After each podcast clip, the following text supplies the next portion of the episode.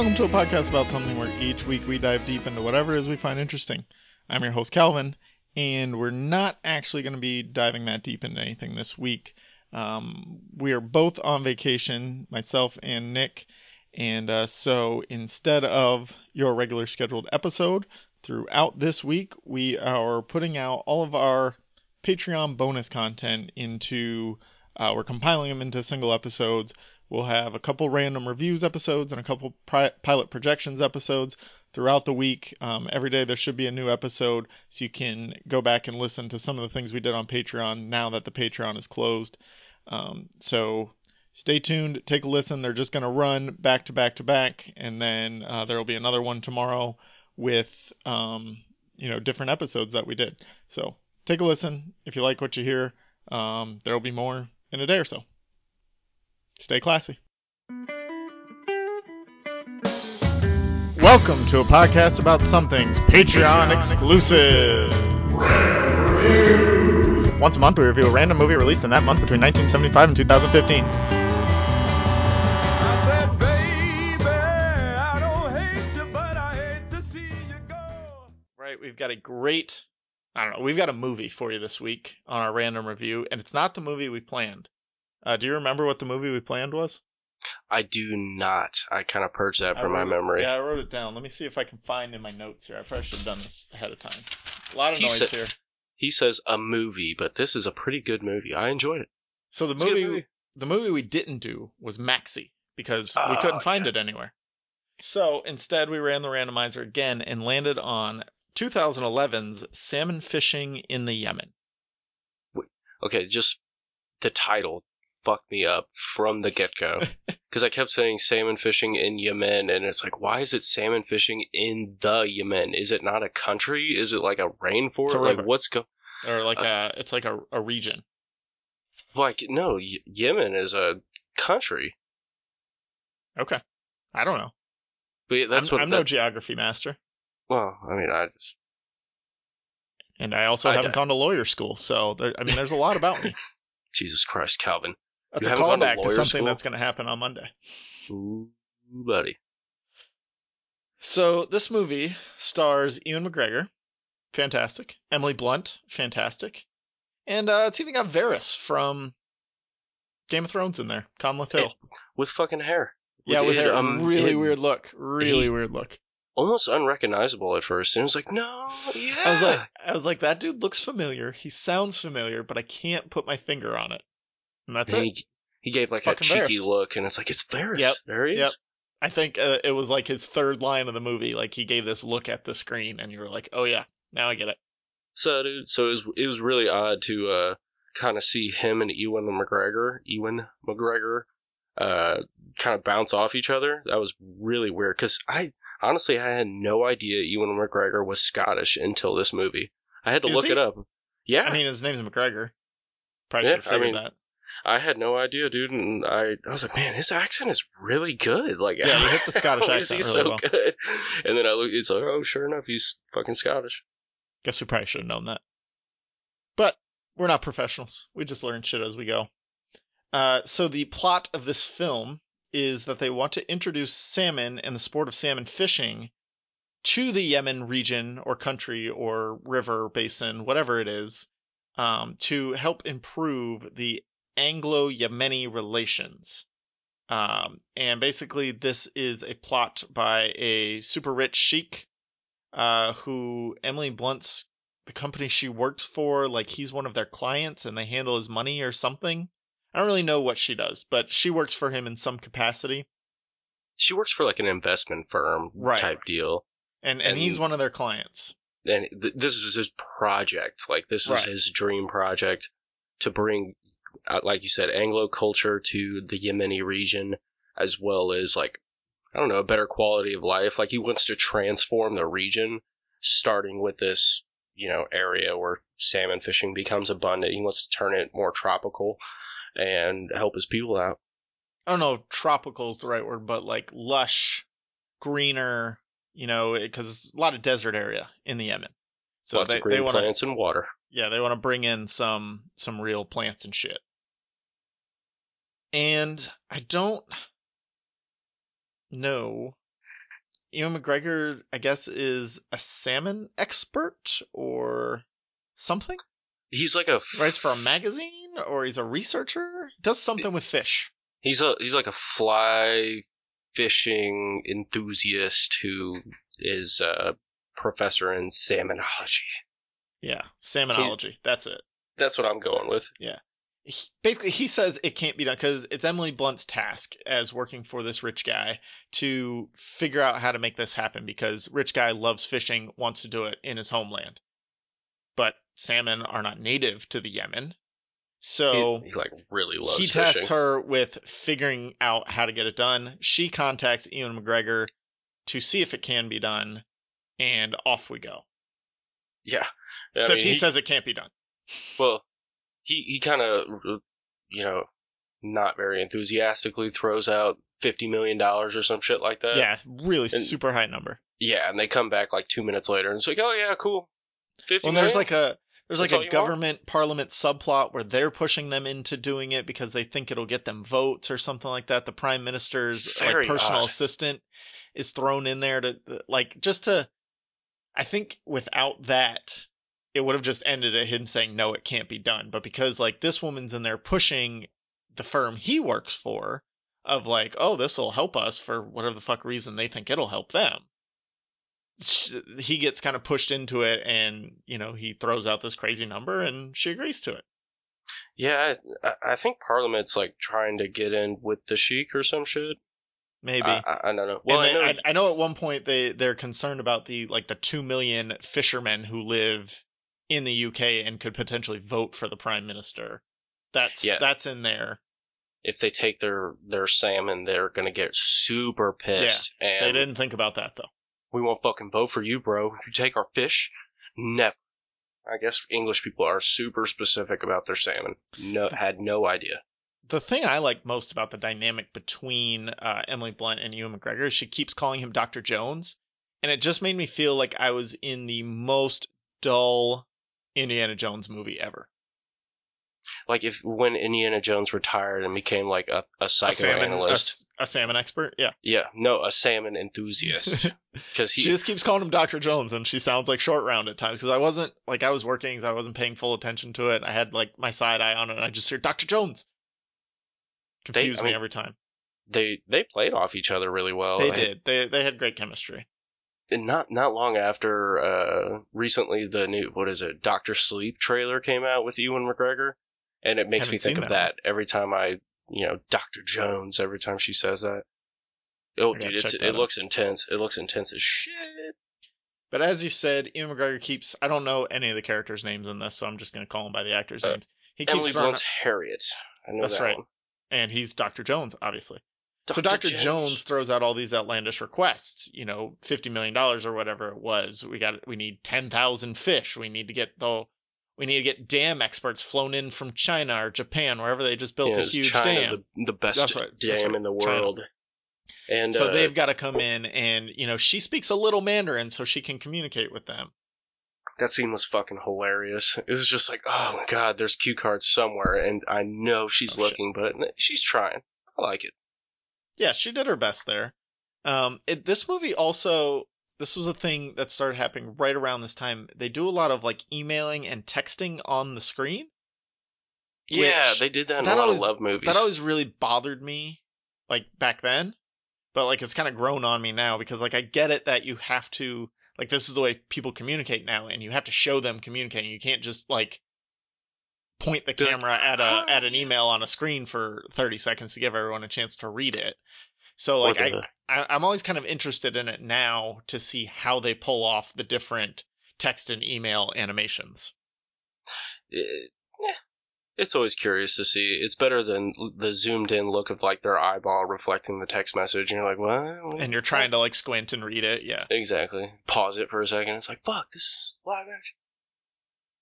And we find out later that Ewan McGregor's character, Dr. Jones, has invented a type of fly for fly fishing. So that makes him like really super popular in the fly fishing circles. Oh yeah, the Sheik has a boner for him now. He's like, Oh, yes. absolutely. It- Not it- the only one with a boner for him though. Let's just No. say that. Well, let me let me throw this out. Well, his wife doesn't have a boner for him. That's for that's sure. very true. So that's Ewan something McGregor. that's Oof. something I didn't like about this movie.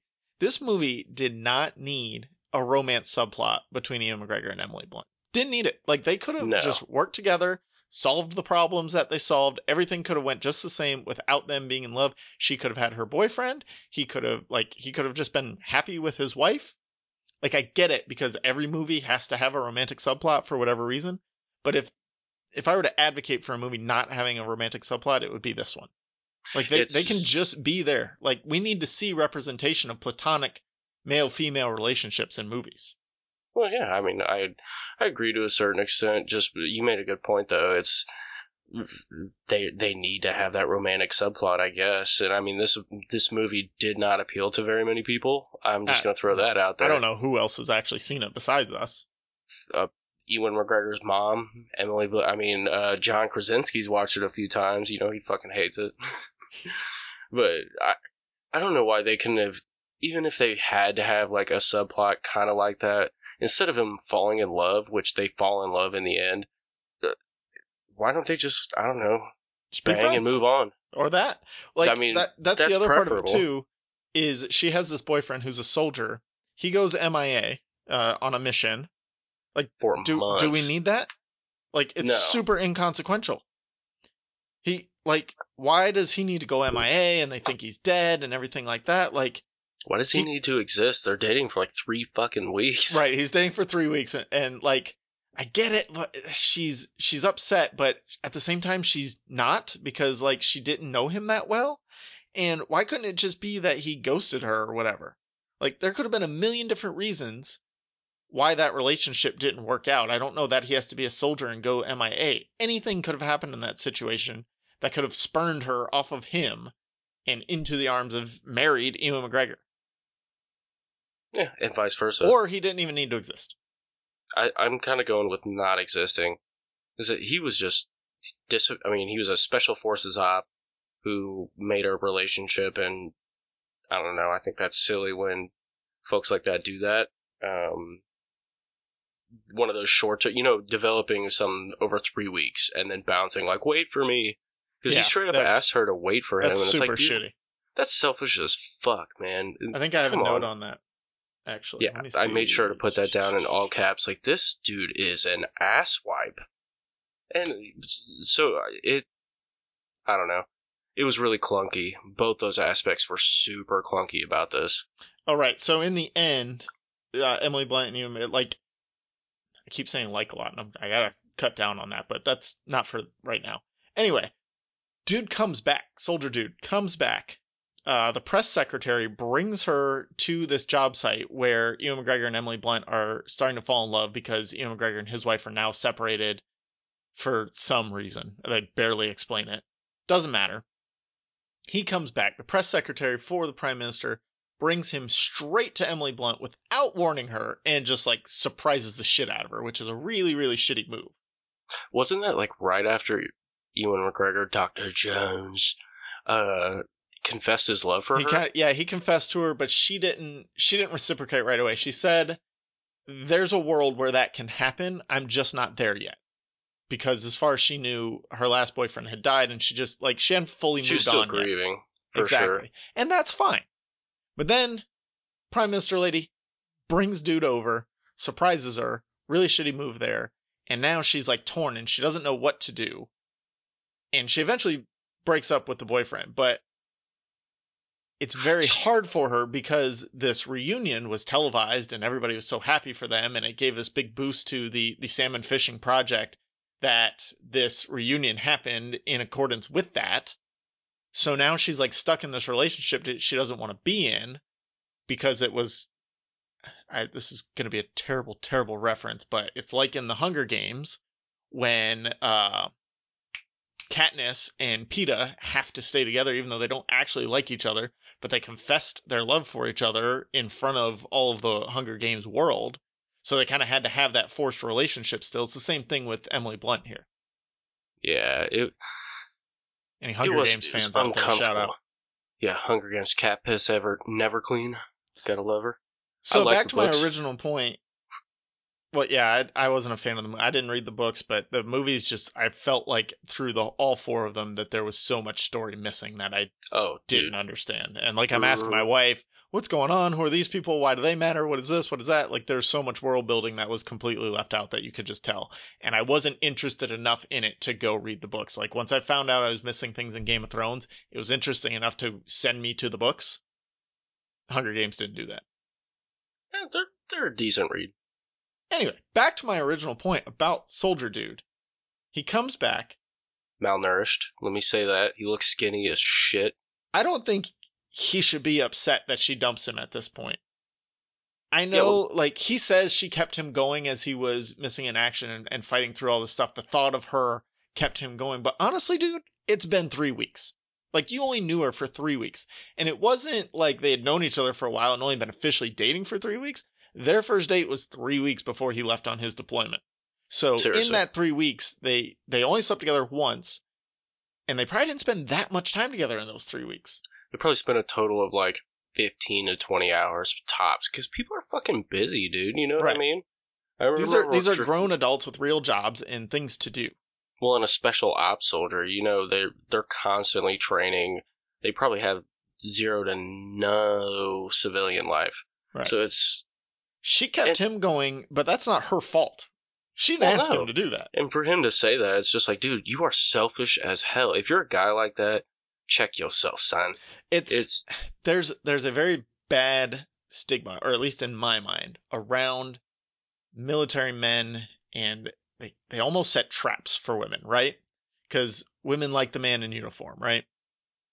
And you you have this trap, like you alluded to before, of you find this girl, and then you go overseas or do whatever you do, and it's a wait for me, or it's we got to get married now. We got to dive into this relationship head first because I don't know how long it's gonna like. I don't know how long I'm going to last.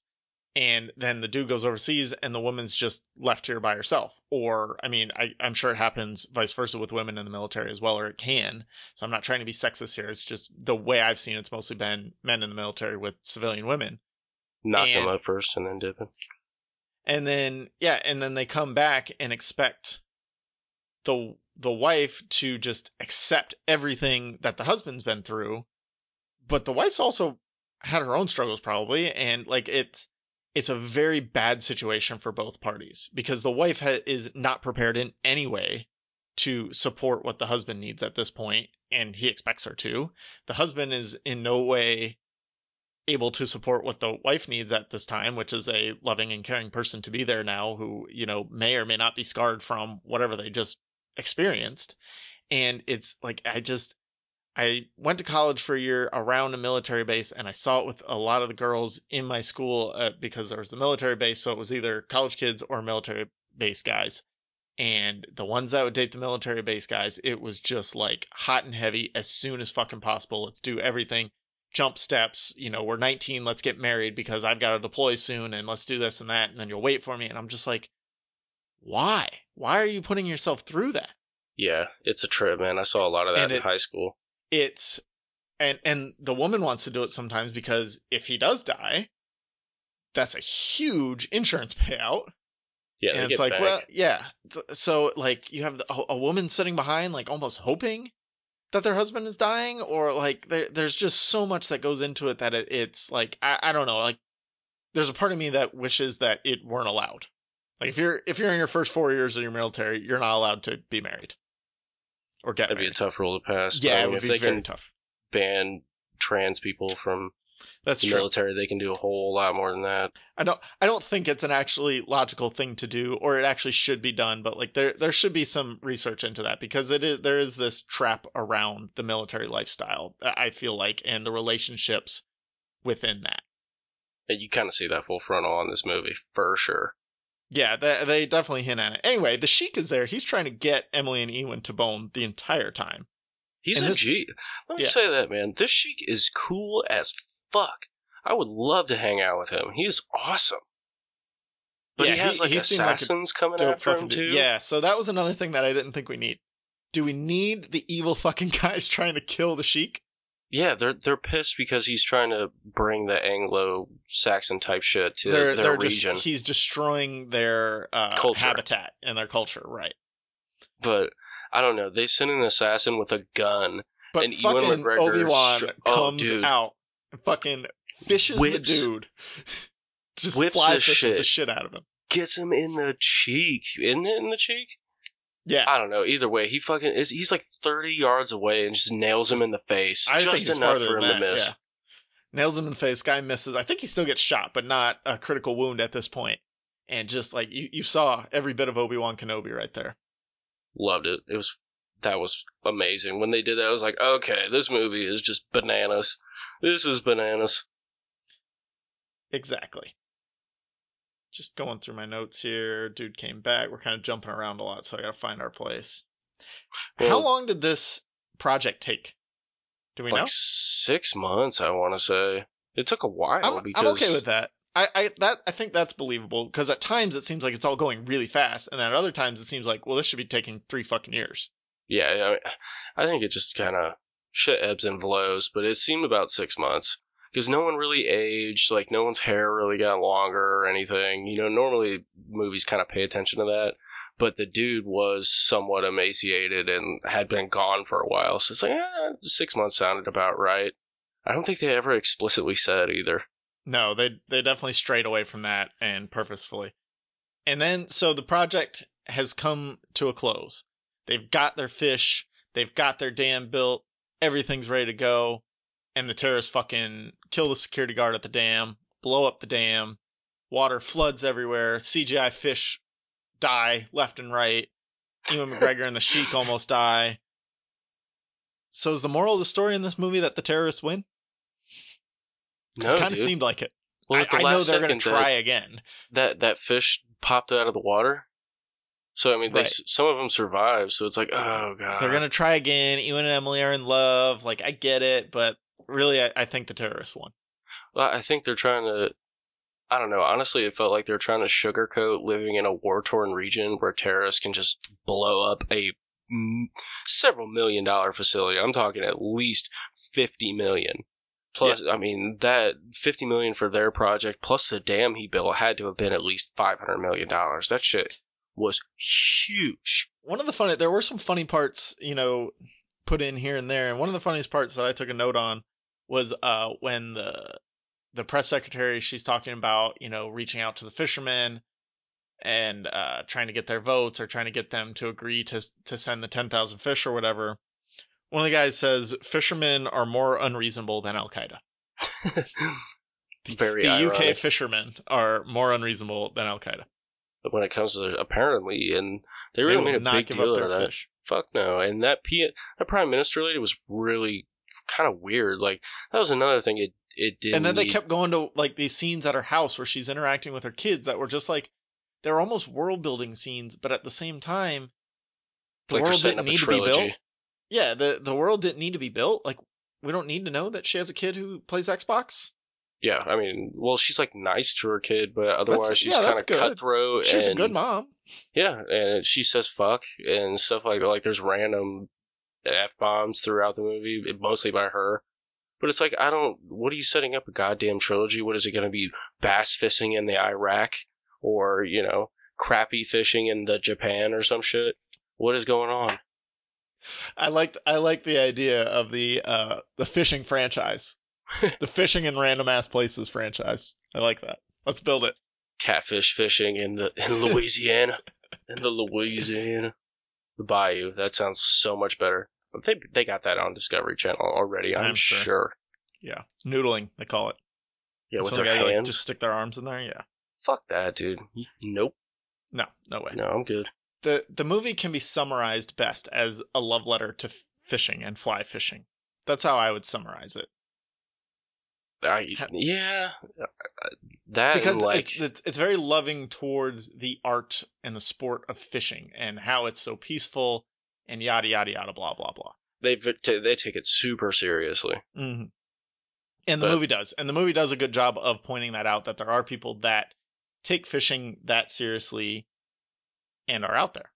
Yeah, and we should respect them. I They're guess. very good, Very nice. So here's probably the most important question: Do you like fishing or fly fishing? Are you a hmm. fisherman? nope. Me neither. I've I've used to hate it. fish when I was a kid, and I'd get so pissed because my dad would catch, you know, six, seven fish, and I'd catch nothing, and he would just sit there like, "Hi, sucker." Where I grew up, And- we had a lot of lakes around, and my dad had like a little fishing boat, and we had jet skis and all that stuff. So there's a lot of water sports going on. I hated fishing. It is Fishing so, is so boring. fucking boring. So boring. Like it's, I get how like peaceful and you're in nature and all that, but like you're not moving, you're not doing anything. Maybe you've got a snack, Maybe then- you got a snack. If you're old enough, you can drink beer. and then It fish usually is is hot. fucking disgusting. I don't, I don't even want the prize. I want nothing to do with the fish. I don't want to touch it. I don't want to eat it. I don't want to look at it. Stay No, in the fucking lake. Well, it's all sticky and Maybe they're this wasn't just- a good movie for us to do. I don't know, they die so fast. There's this guy that used to work for me, and he goes out to the lake around us. Uh, it's kind of a gross lake. I mean, they pulled several dead bodies out of it. Nice. But anyways, yeah, pretty sweet. But they he, he goes out there and he fishes every weekend and he eats the fish throughout the week and it's Ugh. just like oh my god he heat it up God in the love- office microwave. No. Well, he would take it and he'd throw it on the dashboard because it's it was lawn care. So he would throw it on the dashboard of the truck. So the truck would just stink like motherfuckers. And That's awful. oh my god! And he was just you know when people take too much Alright, fish can we move oil. on? Like, no, this, this, I can't do it. This is gross. Let's move on. Final thoughts on the movie. Thumbs up. I give it a I give it a three out of five on the Nick Richardson rating scale. Well, we we rate out of ten here, so you're gonna have to convert that. A six out of ten. Nice, good math. We know math here. I gave it I gave it a six point six out of ten. Just just enough to round it up to a seven. It was enjoyable. It was completely inconsequential, but it was enjoyable. I will give it that. Yeah, it had a lot of unnecessary shit in there, but I I enjoyed it. It was it was an okay one. I would never. Once again, I would was- I would probably watch it again with my wife, like Mhm. on a really boring night, drinking Boring hot night, cocoa. background movie, something like that. I'm good with. Definitely, definitely a background movie. Yeah, it's My not something biggest complaint is that all of the tension between Emily and Ewan McGregor, their relationship tension, uh, the terrorist subplot, it felt super forced and unnecessary. As we talked about when we covered those parts, they just didn't seem like they needed them. Like the the movie would have been just as good if neither of those things happened. And I don't know that this movie needed a villain. It was kind of a unique story with a really good cast, and it just like get out of here with that forced tension Uh, of the terrorists that show up for barely two scenes and the love story that's barely three scenes. Like I, it's just it's completely unnecessary. Yeah, I I agree, and I think it was kind of. If they just succeed with the dam, the movie is still exactly the same. We don't need the terrorists to destroy it. yeah, they could have failed some other way. Like I mean, They- a structural could have just failure is not much more logical. They could have just not failed. And if you still want eh, Emily and Well, Ewan to fall in love, then you say, "We did this. We accomplished this," and they're they fall into each other's arms. And Yeah. And the Sheik watches because he was super into that. dude, he was weird. And he had this like dagger on his. I mean, super, super unnecessary. Like it would never work in real life. But I- I don't know. I No, but I feel feeling like, I feel like that's true weird. to life of He's funky. a Sheik like that. Like some rich dude like that would have a dope ass dagger at all times. Yeah, they would speak perfect English as well. Well, that's probably not a good point. But this is something that the force tension and the way like there had to be a villain, there had to be a love story. This is something that the studio A24 gets right, which is like Amazon's indie studio. That movies don't have to end at the end. Some can just like tell you about a thing that happened or happened, and then you assume the characters just go on with their lives. So all of the movies that I've watched, mid '90s is one of them, American Honey is one of them, uh, Moonlight is one of them. Like they don't actually have this big gigantic climax and ending. It's just like telling the story of the characters' lives, and at the end of it, you're just assuming that they're moving on. Like the next step of their life is happening. They Mhm. wake up the next day and the same thing happens. So like th- this could have been one of those movies. It didn't need a, oh now we're in love, we're gonna stay here and, and rebuild this thing because it got destroyed. Like why couldn't it have just worked and moved on? That's kind of. I don't know. I I completely agree. That's all we've got for the salmon fishing in Yemen. Stay tuned for more of the fishing in random ass places franchise. We'll be hitting all of them. Yeah, we're gonna I we're wish that writing was a thing. that along with Fast Yeah. uh, Ten, wasn't it? Fast Ten. Fast yeah, Ten in your space. seatbelts. So we've got it. We got a lot on our plates, uh, screenwriting wise, but you know we, we can handle it. We do. It's uh it's time to pick next month's movie. Sweet. Let's do it, dude. We've got 605 potential movies for October that were released between 1975 and 2015. Let's generate 259. Good number. Love it. Terrible number, actually. Oh god. Puss in Boots. That was the, a uh, movie? They made that a movie? Yeah, of the Shrek Extended Universe. Okay. 6.6 on IMDb, 90 minutes long, 2011, director Chris Miller. Sounds great. I'm up for that. Yeah. I, I don't I don't have any Shrek extended universe. I've only watched the main four continuity of the Shrek Shrekiverse, so I'm excited. Let's do it, man. I'm I'm down. Plus we've got a, plus we've got an upcoming uh special episode also about Shrek coming in November, so you know we'll lock down on the Shrek stuff soon. Lock the fuck down. All right, I'm excited. I'm really excited. That sounds great, actually. First first movie, I'm like, okay, sweet. I'll watch it with my daughter, and she'll have a great time. Oh yeah, that's a good idea. I don't know if they'll have a good. See, my daughter won't watch it with me because in their um in their school they name all the classrooms after cartoon characters, right? hmm It's Mickey Mouse, Cat in the Hat. Uh, she's in Donald Duck right now. But Puss in Boots, they just called it Boots. Let me just say that's like that's like the cutest thing ever. Yeah, it's awesome. They, don't just call it Puss; they call it Puss in Boots at least. Otherwise, it'd be super inappropriate. that would But um, the Puss in Boots class, uh, when in her three-year-old class, when she was in, I believe it was Cat in the Hat, the Puss in Boots class was like the timeout class. Like you went, you went to Boots if you were bad. Like you went over there for two minutes or whatever, and then came back into the normal class. So she's like deathly afraid of that classroom, of the Boots classroom. So I don't know if I can sell this to her as like, hey, it's a funny movie about a cat. I don't know that she'll be down for that. Like we were playing, we were pretending playing school the other day, and uh, like she wasn't listening to whoever was the teacher. It was me or my other daughter. She wasn't listening. I was like, oh, if you don't listen, you're gonna have to go to Boots. And she legitimately broke down crying. Like I don't want it. Like we're just pretending we're in our house. There's no Boots around. She's like, I don't want to have to go. I said, no, no, it's okay, it's okay. So I don't know if I'm gonna be able to sell her on this, but we'll we'll sure try. She's like, it's a kitty. my my other daughter will definitely watch it with me because she loves cats. So she'll watch it, and then maybe uh, Soul. the older one will jump in on it as she sees more of it. Hopefully. So, all right, that's it. Thank you for being a patron to Faith and Fish. To Faith and Fish, and Yemen. Thanks for stopping by.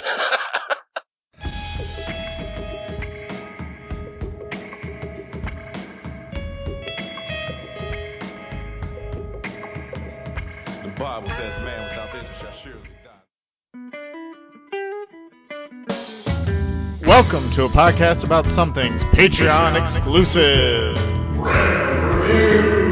Once a month, we review a random movie released in that month between 1975 and 2015. Said, baby, I don't hate you, but I hate to see you go. Okay. This month we watched the classic animated film from DreamWorks Pictures, Puss in Boots, 2011. I don't. I don't know if you could call it a classic. No? Yeah, that's no, true. no, Starring so. Antonio Banderas, Salma Hayek, Zach Galifianakis, Billy Bob Thornton, and Amy Sedaris, which I don't really know who Amy Sedaris is, but her, I've heard her name before, and her voice sounded very familiar. She was Jill of the uh, Jack and Jill. Which I thought it was Billy Bob Thornton was Jack. Right. Um, you know, obviously Antonio Banderas is Pu- is Puss, Puss. Goddamn, fuck that movie. And uh, Zach Galifianakis was uh, God Humpty Dumpty, and I could not place Yeah. his name the whole fucking movie. You couldn't place Humpty Dumpty's name or Zach Or- Galifianakis. I couldn't place Zach Galifianakis. Like the Like the his- voice his was voice, so familiar. I went I went straight to IMDb um when I started watching, so like I knew I had it. I had the cast list because I was not gonna guess them, and I, I was sick the whole time, so I'm like I'm not sitting here trying to think about this. Like just tell me who these people are. So that helped.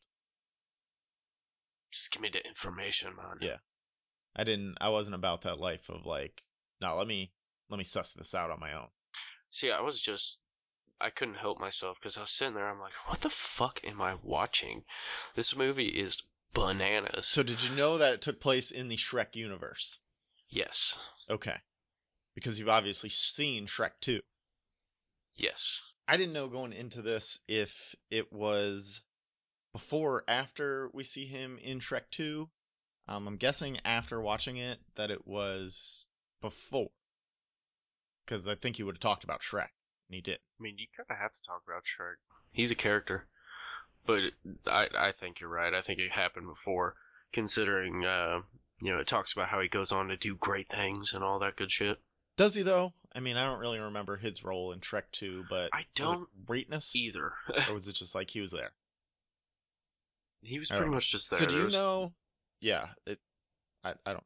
Anyway, do you know the real Puss in Boots fairy tale? I do not. I did not Neither realize that was an actual fucking fairy tale. I mean, it's it's a thing. I don't know what it is. I don't know what the story behind it is. I mean, maybe he was an orphan who saved a woman from a bull and got his boots. I I don't know. I've never actually consumed it in any way other than this movie. So I'm just gonna have to assume that this is this is what happened. It's out there, especially Yeah. because he's also best friends with Humpty Dumpty. Right. That's true. I that that I did know. That goes way back. Everyone knows that. Yeah, Um, but if you I'm know- just a dumb idiot. Yeah, if you know the real origin of Put, Puss in Boots and where that story actually comes from, hit us on Twitter at APA something, at alone underscore, because we'd love to know. And We we would. don't we don't really want to go research it for ourselves. I don't. I don't really want to spend any more time on this movie. Um, it was it was decent to add to like the Shrek universe. Uh, it, it was kind of Yeah, it was that, that would have been better as like a thirty minute episode. Yeah, like they do those. Um, yeah, they do those little like holiday special kind of things. Like that would have been fine. That would have been great, actually. Throw the, throw him into a holiday and- special. Because like I've Yeah, watched you're good the- to go. I've watched the Toy Story and the Frozen holiday specials with my kids, and they're like very loosely related to the holiday that they're based on. Like the Toy Story Christmas one, it's like the day after Christmas, and they go to their friend's house and are playing with their Bonnie's friends' new toys. And they're these these dinosaurs who are trying to take over the world of toys in Bonnie's friend's house, um, because he doesn't want to play with them because he's got a video game, obviously. Uh, that has nothing to do with Christmas.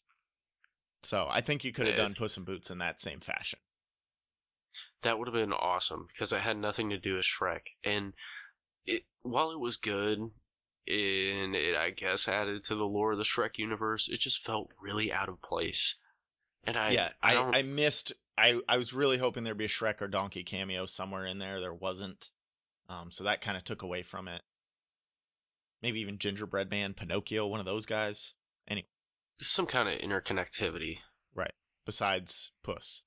Um, Yeah. And but I will say, as it being part of the larger Shrek world, the Shrek movies do a really good job of stuffing all of these like references and Easter eggs to fairy tales and fairy tale lore without like really beating you over the head with it and making it overwhelming.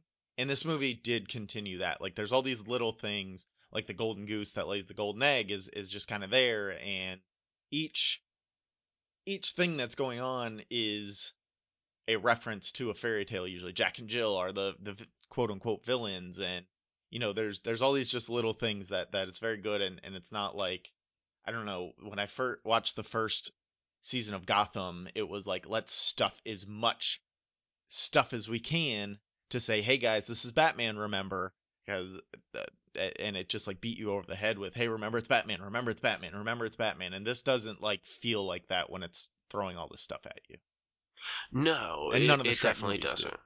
No, well, I mean that's half the fun of it. Wait, you know, the gingerbread man, the gingerbread man. Just it, what Love I found gingerbread man. weird though, I fucking love him. What I found weird, and part of that goes back to how it just kind of fell out of place for me, and my my wife actually pointed it out to me. And it's nurse. It's not fairy tales in Puss in Boots. It's nursery rhymes. So like Oh. all the characters involved are from nursery rhymes instead of fairy tales, like you know the Big Bad That's good Wolf. point. And that was a great point, and I was just like, Great point, huh. next wife. Yeah, Melissa, you are very smart Way because. I felt like it, I Um, was so just the- sitting there like, what is going on? So the plot revolves around Puss in Boots tries to decide or tries to steal magic beans from Jack and Jill with the help of Kitty Softpaws and his old best friend Humpty Dumpty, who they had a falling out one day because Puss in Boots left him stranded. And then they get the magic beans, the beanstalk goes up, and they're trying to get themselves a golden egg. And instead of getting a golden egg, they steal the whole fucking golden goose. And bum bum bum. Golden chick. Bam, bam, bam. And the whole time there's a five hundred dollar reward, or not five hundred dollar, just five hundred reward. Um, Yeah, no, no like monetary value 500 to what? Five hundred anything. Um, so because he may have committed some crimes in his old hometown where he was an orphan and lived in the orphanage with Humpty Dumpty. Um, so like it's all really cool, but then we get we get the twist. The twist was just like I saw that coming a mile a fucking way. Yeah. Well, so you see it coming, like the whole time. Humpty Dumpty is actually out to get Puss in Boots because he betrayed him. Long, not betrayed him, but just kind of left him hanging. Um, so he's he's out to get Big Puss in Boots. Quotes. Yeah. And there's a lot of situations where Puss in Boots is trying to do things, and he's you know walking around in his little boots and with his sword and shit, and like I'm just like, dude, take the boots off and be a cat, and nobody will even notice you.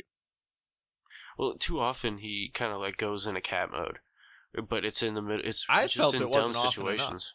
Well, oh, that Well, that I was mean- I I know what you're saying. Like when he laps up the milk, and uh, there was another one that he did.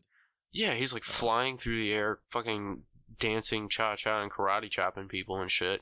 And then he just grabs a glass of milk and he's like, Oh, he starts just chasing a And he light keeps around flying, the, and the it was a lot of that, or- shines a light, and he unco- I kind of liked that. Though those parts kind of made me laugh a little bit, where he's like doing his thing and then just like reverts to his basic cat instincts that he can't help himself. I kind of liked Yeah. that. I thought that was kind of funny. Um, but I could see how it's annoying also from I don't know a real adult, which I No, don't it I don't claim myself to be.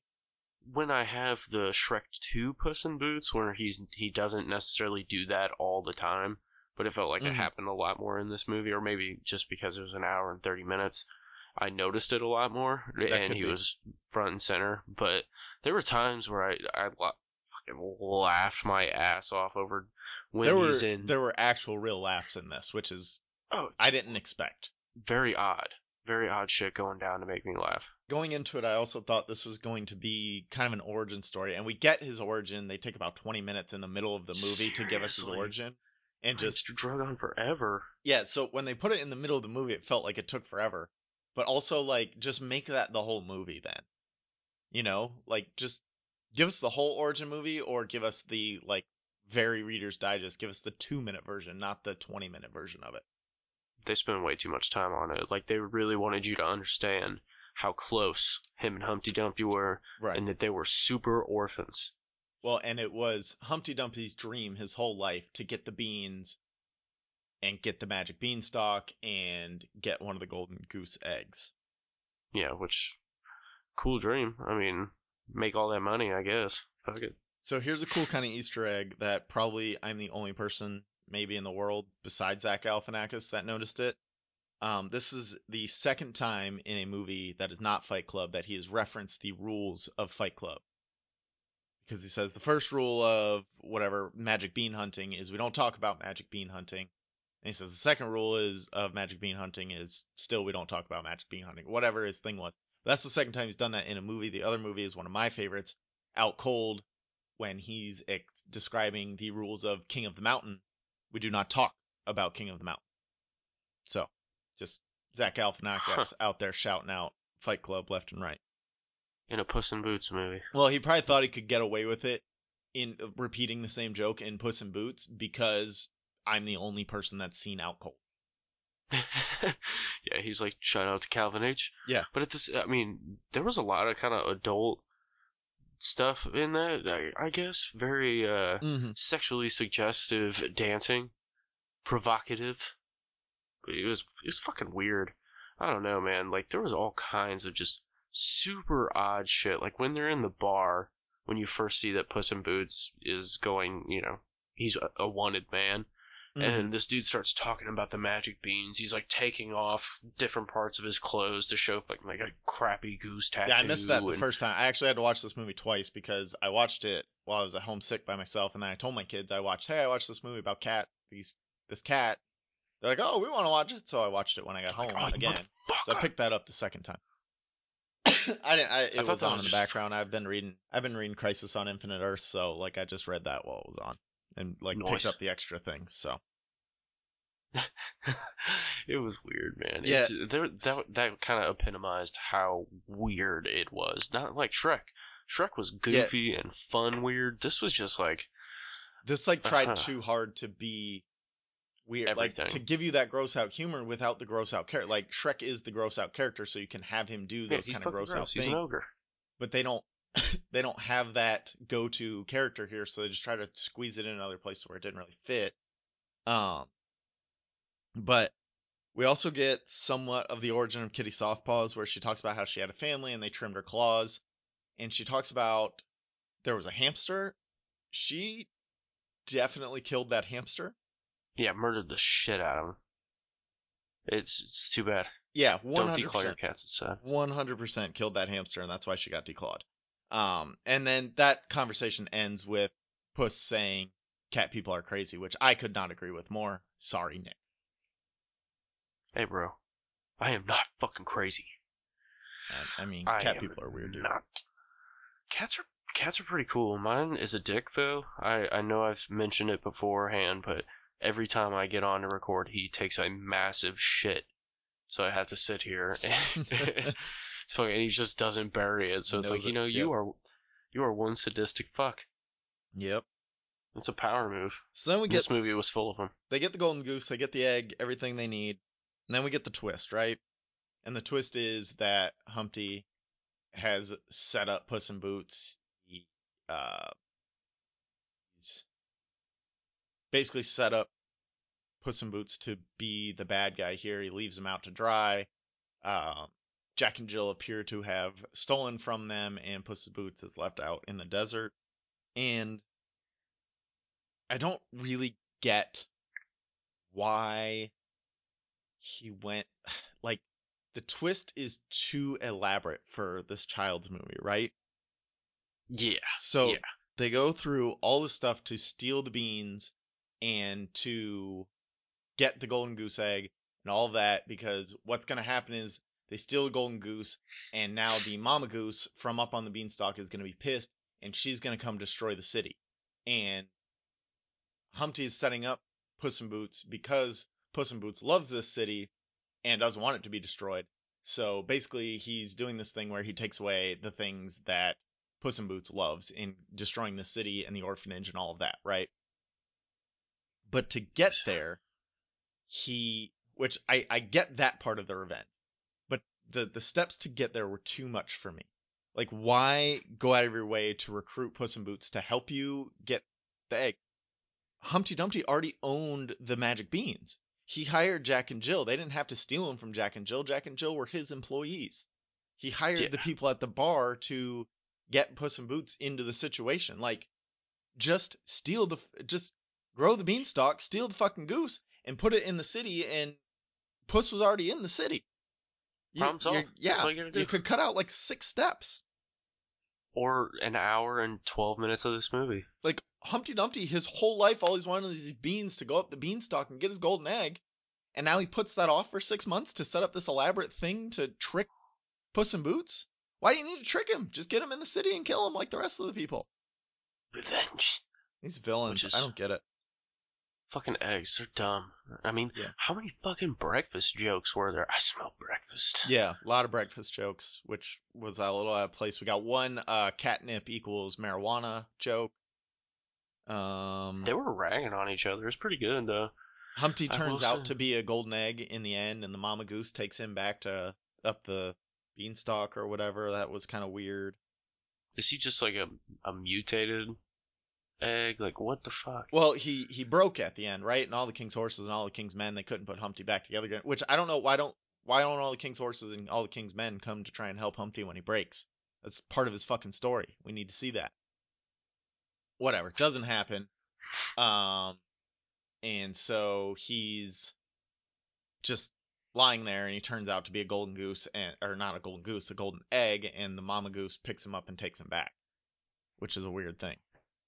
It was a very weird thing because it just got me thinking like, is he a sentient? You know, the the goose chick or whatever that lays the golden eggs is not literate and does not speak and cannot Nope. plan and all this crazy shit. So, you know, what came first? Yeah. Goose or the well, egg? and so all those other golden eggs, are they gonna grow up to be sentient like Humpty was? Because he was shitting out a lot of fucking golden eggs. Yeah, a lot of A lot. eggs. He at one time Humpty says coming, you know, cu- or come one, come all, or some shit. He was just handing them out to people in town, man. Yeah, hot fresh gold, and it's like literally as soon as it comes out of this chick's butt, goes into people's hands. It's like Yeah. you filthy bastards! All you guys are sickos. Yeah, I don't, I don't get the whole golden eggs, but you know, this movie's not made for me, I guess. So, final thoughts, overall thoughts on the movie, and and rating. I, I mean, it was okay. I definitely will not watch it under my own uh, ambitions as an adult. Well, so because luckily, it's not fun. my kids didn't fucking pay attention to it, so I can delete it off my hard drive, and they'll never even remember that we had it. So that's nice. exactly. I may use it to entertain my daughter in the future, uh, but she If- really wasn't having any of it when I tried to watch it. if they get to the point where they like Shrek and they like Puss in Boots, then I'll I'll try and bring it back in. Like if they like the Puss in Boots character in Shrek 2, then I'll be like, okay, here's this whole movie. That's Here's not this good. obscure Yeah. piece of shit. Try to. It's Kids not love really piece a of piece shit movies. Dude, they really fucking do. The worst ones, they just love watching over and over. Check out a movie called Rock Dog. Daughter Sounds loved awful. it. It's not good. It's weird. Very weird. Um, it's not bad. It's not good though. Dude, I tried re- rewatching Beetleborgs, which was like my thing as a Beetleborgs kid. is rough.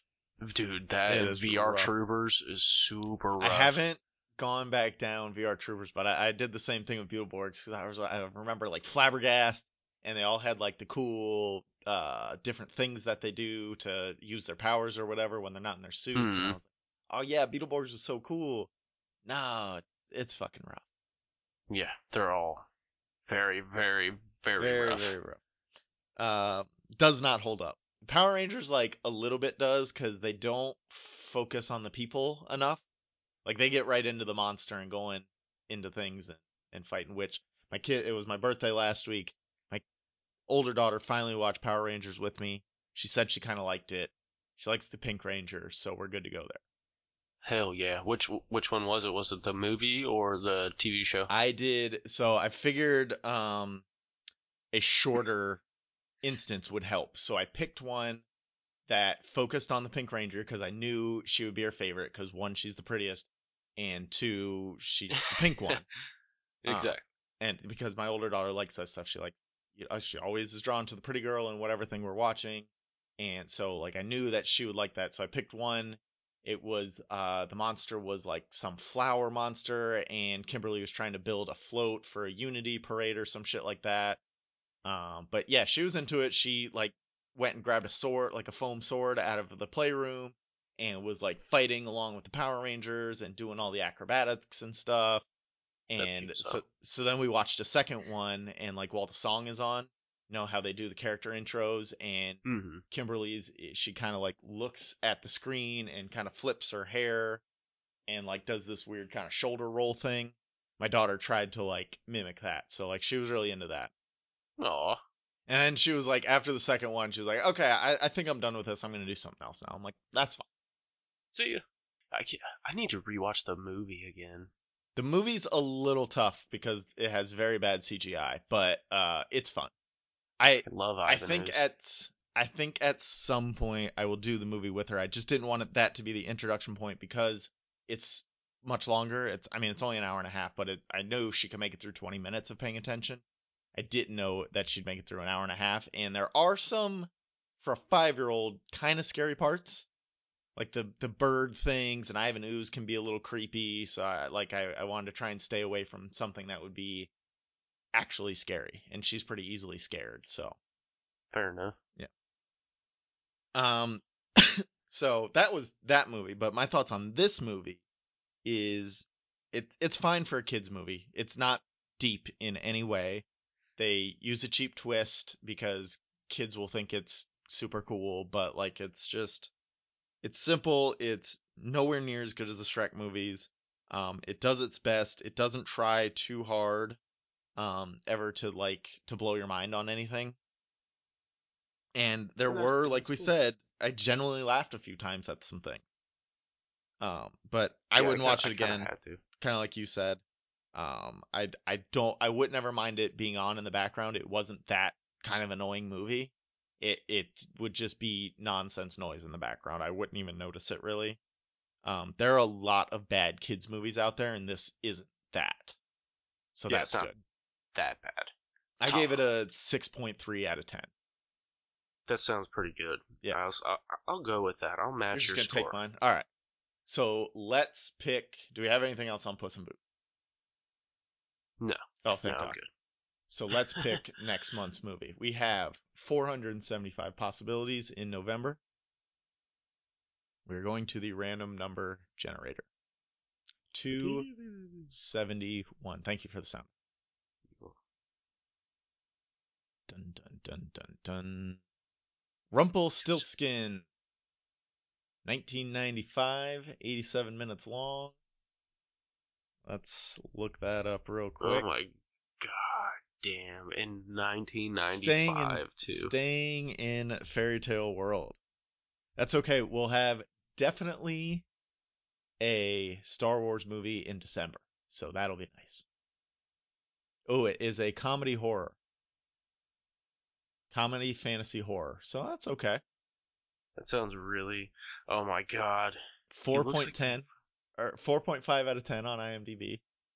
Hour and out of 10. Oh my god. In the 1400s, Rumpelstiltskin is imprisoned inside a small jade figurine in modern day Los Angeles. The recently widowed wife of a police officer with a baby in tow finds her way into a witch's shop and purchases a certain figure, resulting in the cackling beast being freed and demanding possession of the baby. So here's a fun fact uh, for this movie. Its budget was three million dollars, and its box office was three hundred six thousand four hundred and ninety-four dollars.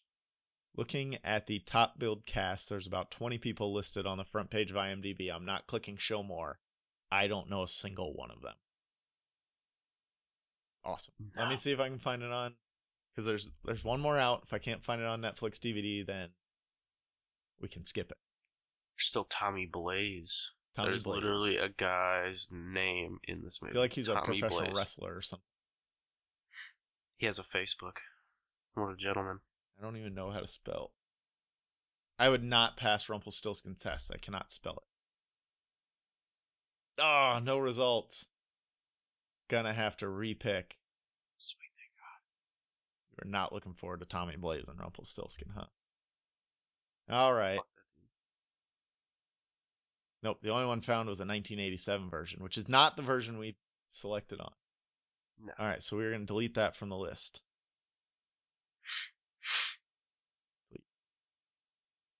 And now four seven. Do it again. 147. Dun, dun, dun, dun, dun, dun. Toy Story 2. Yes. I've seen that movie. I have seen that movie too, but I don't give a fuck. It's been like 10 years. Oh, we watch it all the time. My kids are all in on the Toy Story. My both of them Forever. older daughter for Halloween is going to be Bo Peep, and younger daughter is going to be Jessie. No. So we got a Toy Story Halloween on the Disney cruise ship, so it's gonna be a good time. Nice. I think we're gonna dress my daughter up as a monkey, and Oh, I'm gonna be a that's a banana. See, you're lucky up north up there where you can actually use the like uh the kind of all the all the baby costumes are like fleece. And in Florida Yeah. you can't dress a baby in fleece in October because it's still 90 degrees outside. Yeah, no thanks. It was. It, it sounded like 40, uh, 40, Yeah. 38 to 40. It was 38 when I got up this morning, and it got up to 66 this afternoon. Oh, that's that's a beautiful day. Fuck no, dude. That's cold as a bitch. That's a great day. All right, so Toy Story 2 next month. Thank you for listening. Thank you for being a patron. I'm excited for Toy Story 2. Thanks for stopping by.